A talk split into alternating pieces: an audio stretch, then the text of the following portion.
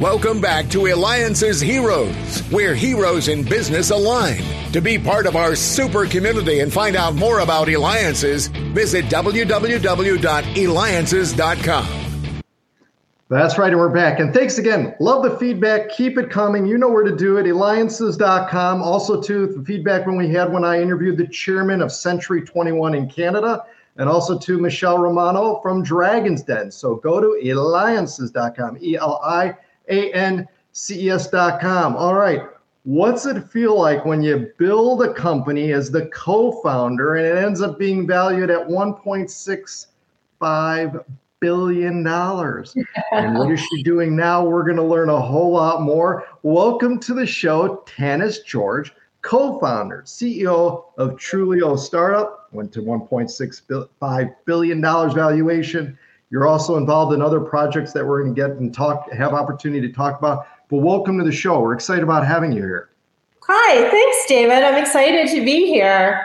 Yes. Um, let's talk a little bit about the story of Trulioo. So you started this company and you just grew it by leaps and bounds to a gigantic, enormous company worth a tremendous amount of money.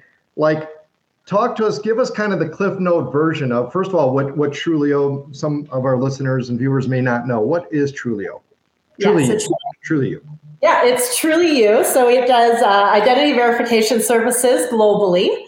And, you know, it was the kind of culmination of over 15 plus years of other businesses that my co founder and I had built together.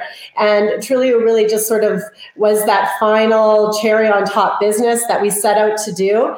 And, um, you know, how does it feel? It's surreal. You know, you, as any entrepreneur, you have a starting point and you have big hopes and dreams, and you just see that long road ahead of you, and you wonder, hey, you know, are we ever going to get there? And but uh, we were fortunate enough to be able to have that experience and see our baby grow. What were some of the secrets, though, of being able to build it? I mean, you built it pretty much right from scratch, and you know, reaching it to where you did, and then doing an exit.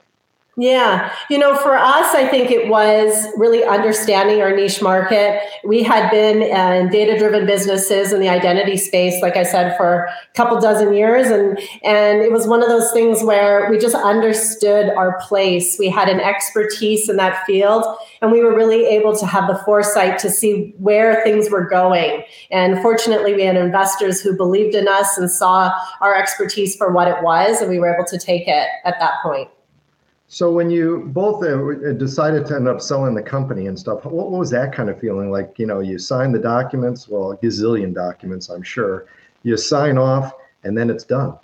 Yeah, well, well, we actually the company wasn't sold. We just uh, we went all the way up into like our Series D, and we were able to take some money off the table at that point, and you know slowly you know the next stage of, of uh, ceos et cetera come in and, and they take it to the next level and we brought it as far my co-founder stephen Ufford is, uh, was the ceo through all of that incredible incredible vision for the company understood where it was uh, going but we both understood that there comes a time when the founders can step back and the next piece comes on and takes it to the next level. So it, it really was understanding what was best for the business at the time and um, you know being able again to work with with good investors who saw where we needed to go and, and were able to put us uh, where we are today. How exciting. And we're going to talk about what you're doing next. Year watching listening to me david Cogan host of the eliances hero show. So make sure you go to eliances.com that's e-l-i-a-n-c-s.com the only place where entrepreneurs align because we have with us tanis Jorge co-founder ceo of Trulioo startup uh, valued at 1.65 billion dollars and author of the Co-Founders Handbook. All right, so uh, Tanis, share with us now what you're doing. Yeah, so I recently just completed a book called The Co-Founders Handbook. And how that came to fruition was I would often get asked to advise uh, other founders who are in a partnership, and they would ask, "You built four companies with the same co-founder, and how have you not killed each other yet?" you know, that was the general question. And as I started to talk to people, I realized that a lot of founders and businesses are silently suffering And what that means is that they're they're struggling and they have nobody to talk to. And as I began to talk and interview partners, I realized there was this common thread in, in both factors that cause people to struggle in a partnership and the same a different set of factors that allowed partners to flourish. And I realized that this information needed to come out and so I started to write the book and I interviewed hundreds of founders and gleaned as much as I could, as well as took my experience as a co founder for over 15 years um, and what worked for us and where did we struggle and how could we done things differently. And so that's what this book really is is this opportunity across all stages of a partnership from how to find the right one to how to handle a partnership when you're in and keep it strong, and then how to handle struggles or exiting. So this book really covers the entire uh, gamut. And um, yeah, to me, it was ex- essential to get this out. Um, statistically, 65% of businesses will fail because of issues between the founding the founding partners. That's huge.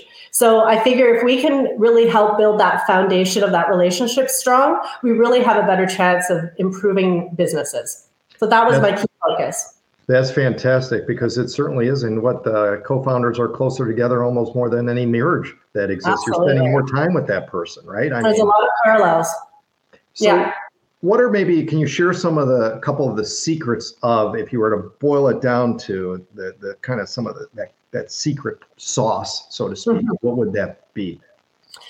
Well, first and foremost, I would say that the founders that I met who really excelled at their partnership were ones that were really intentional. And that means they were very focused on ensuring communication was taking place. Uh, there was a real respect for one another and a, a focus. They seemed to really hold back their um, what, what they wanted to say. You know, they weighted their words a little bit. Uh, they didn't necessarily jump out with whatever they felt. They respected their partner and really appreciated their input.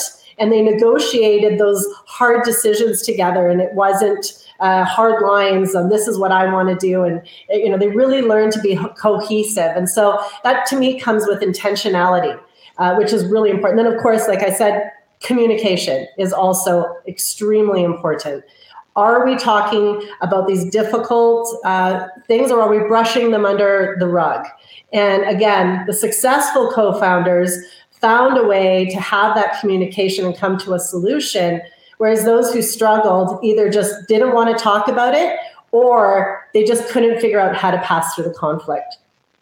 So the co-founders hub, when somebody goes there, is it? And you said there's a handbook in that does it rate it or does it give you a scale? Is it like, yeah, you're a match, it'll work out, or go, both yeah. go to, not there yet, but what actually it does. So the Co-Founders Hub, uh, it is a platform that uh, provides support and resources for founders in different stages. So right now we have two excellent resources. One we call it a self-assessment.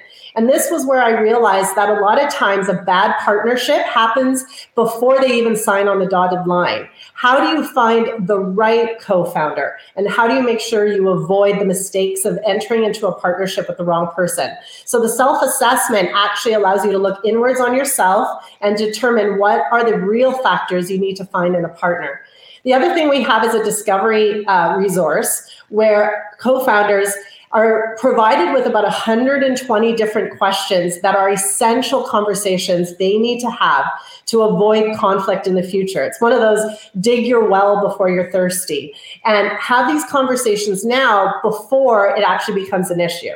So, questions like Should our kids work in the business? You know ask that question before you know your partner says hey i want my 14 year old to work in the office you know talk about that ahead of time so these are the resources that we provide. And then the handbook is the book, and that covers the entire gamut.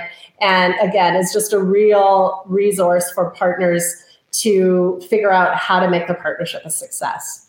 This is phenomenal. This is, I mean, this is the key because there's nothing else like that. We think, oh, you know, and should we be with who our best friend is? Should we be starting a company with them? Yes.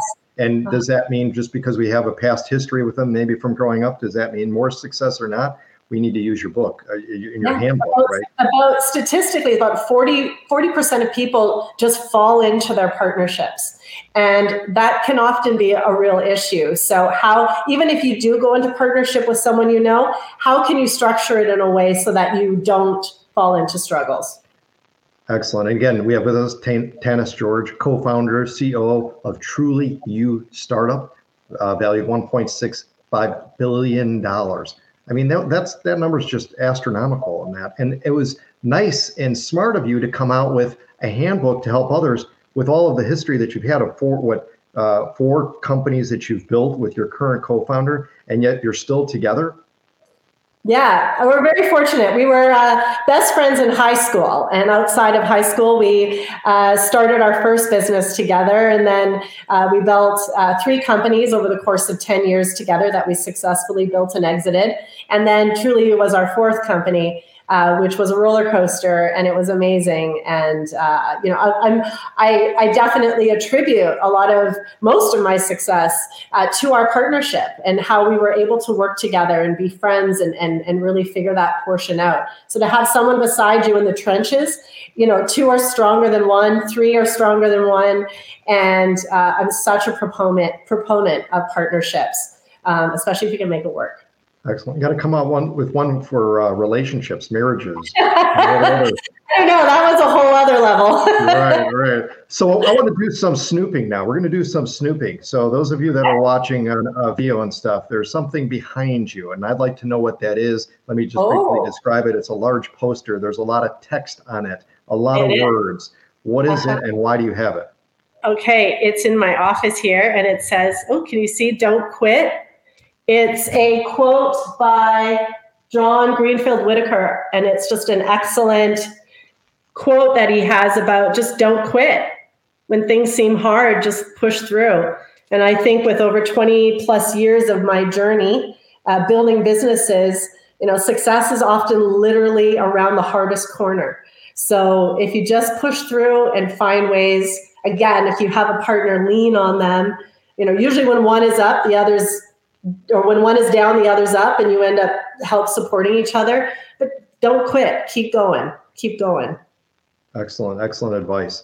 So that brings up the next thing, and we've got time for just I think one more question here in regards to it is is you know you've made an impact again for for I mean four companies building a unicorn, still talking to your co-founder after four, which is in itself a miracle upon miracles what advice do you have for you know young adults children and that that want to make an impact you know have this dream of starting their business? Maybe it's with someone who they don't even know yet that they haven't met yet trying to find that person or so on. But what kind of secrets can you share for them to have just a tenth of the success of what you've had?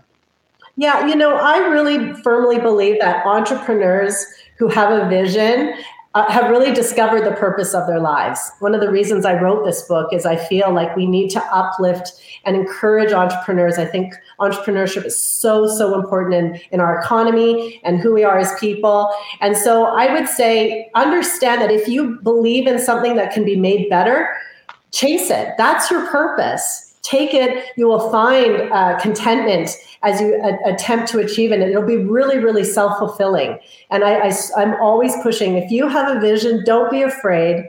Go after it because you never know what's around this around the corner so. Fantastic. Well Tanis you help co-founders like yourself to be successful as you have. You've also created the co-founders handbook and helping others of you think this person's a match for you go through the handbook together. You brought up great questions in regard to it, things to think about before they happen. Settle them now, work them out now.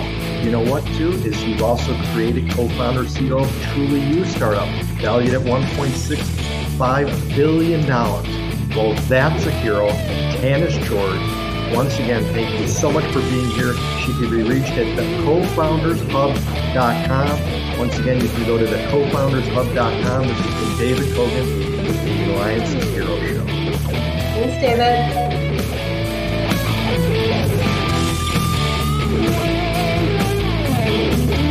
Got a dance with me, though, too.